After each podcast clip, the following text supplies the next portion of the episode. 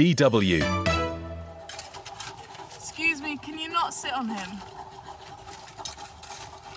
Please, can you stop sitting on him? Please. He's Out of sight and underground in London, a battle of wills is playing out. A group of protesters have dug an illegal tunnel and locked themselves in, and you're listening to the authorities drilling one of them out. This protester, Lazer Sandford, has encased his arm in a steel tube sunk into concrete. The underground tunnel is so small that an officer has to sit on Lazer as he works with the drill. This um, bailiff's been sitting on me for the last at least an hour whilst he's trying to take me out. And I'm finding it incredibly uncomfortable, as you can imagine, since it's quite heavy. The tunnel is under Euston Railway Station in central London and is so makeshift that it could collapse at any moment. Lazer's sister, Blue Sandford, is one protest figure gaining a measure of fame. One UK newspaper described her as England's Greta Thunberg. The 18 year old is so concerned about the climate crisis, she has been on strike from school for years. She began helping to secretly dig the tunnel in August, and then, on January the 27th, she chained herself inside. I'm here because we're facing societal collapse and wars and famine and drought on a scale that we've never seen before. Um, and I'm I'm really terrified for my future. I don't know what's going to happen. The focus of her anger is this. Britain's new high speed railway, High Speed 2, is a game changer for our rail network and will improve your journey. High Speed 2, or HS2, is the UK government's flagship railway project that will link the capital London to northern cities like Manchester, a trip that takes about four hours by car. The new line would nearly halve the trip duration on current rail lines, just over one hour versus two. The project is intended to take cars off the road, reduce domestic flights, and revamp the UK's creaking railway system. All of this will be going. This will not be here next year if they get their way. But Penny McGregor is one of thousands of people who had no choice but to watch their local woodlands be torn down to make way for HS2 tracks. In oh, total, HS2 has felled two hectares in her forest.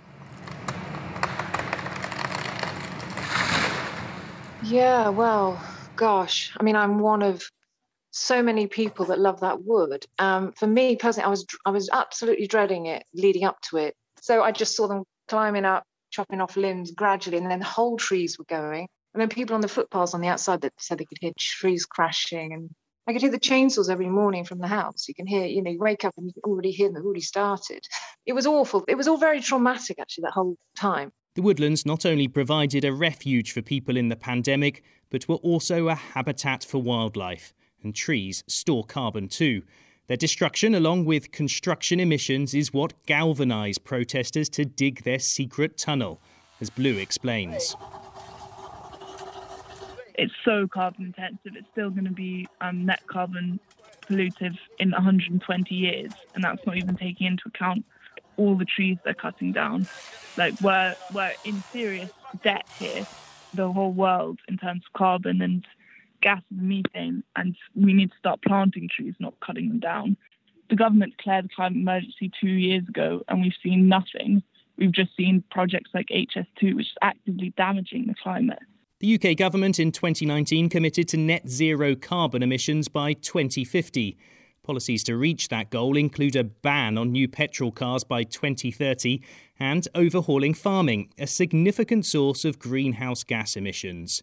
Cars account for nearly a third of the UK's carbon emissions, and the pro HS2 argument goes that the railway is a far greener way to travel, as engineer Gareth Dennis explains. Now you know the green groups are opposing HS2, an electrified railway. You're hearing nothing about all the new motorways and roads that are being built across the country, causing a huge amount more damage right now. Bulldozers, diggers, tree felling happening now, with no one digging a complicated set of tunnels underneath uh, that that construction. So they've sucked the oxygen out of the out of the debate, and it's much to the worse for Britain's ability to tackle climate change. is in operation at this stage But HS2 has spiralled in cost from an initial estimate of £20 billion to more than £100 billion. In euros, that's 23 billion to 116 billion. Sheffield Station in northern England will eventually be connected to the high speed railway, and yet every person we spoke to on this platform was against the project. Um, I think it's a massive waste of money. I think infrastructure can be put in better places, better road connections, and I, now COVID's happened, I really don't see the need to get high speed rail between the cities up here. I mean, why are they spending so much money on something that cuts off what, like, not much time at all, um, when there's already a good system going, destroys lots of the environment, and by the time it's finished, there's going to be even better technology that might even be cheaper. So I don't know what they're doing, personally. Yet some environmentalists accuse the protesters of failing to see the bigger picture. HS2 is only affecting 43 out of the UK's 52,000 ancient woodlands, a sustainable price, they say, to create an emission saving rail network. A new faction within the UK's Green Party has even formed to support HS2. Local politician Adam Turner is part of it. We need a new rail network in order to reduce the carbon emissions of the transportation sector, which is the biggest emitter we've got now in this country. Then we can talk about achieving a zero carbon Britain. Otherwise, I can't see it happening. And if we don't achieve a zero carbon Britain, it won't just be a corridor of ancient woodland we'll be saying goodbye to. It's the ancient woodland across the world, all woodland across the world. That those are the stakes here. One point of contention is how long it will take HS2's construction and operation emissions to be cancelled out by the benefits of its greener travel. In 2019, a government commission estimated this would take 60 years of operation. Turner says that could be reduced to 28 years if the government more assertively promoted train travel.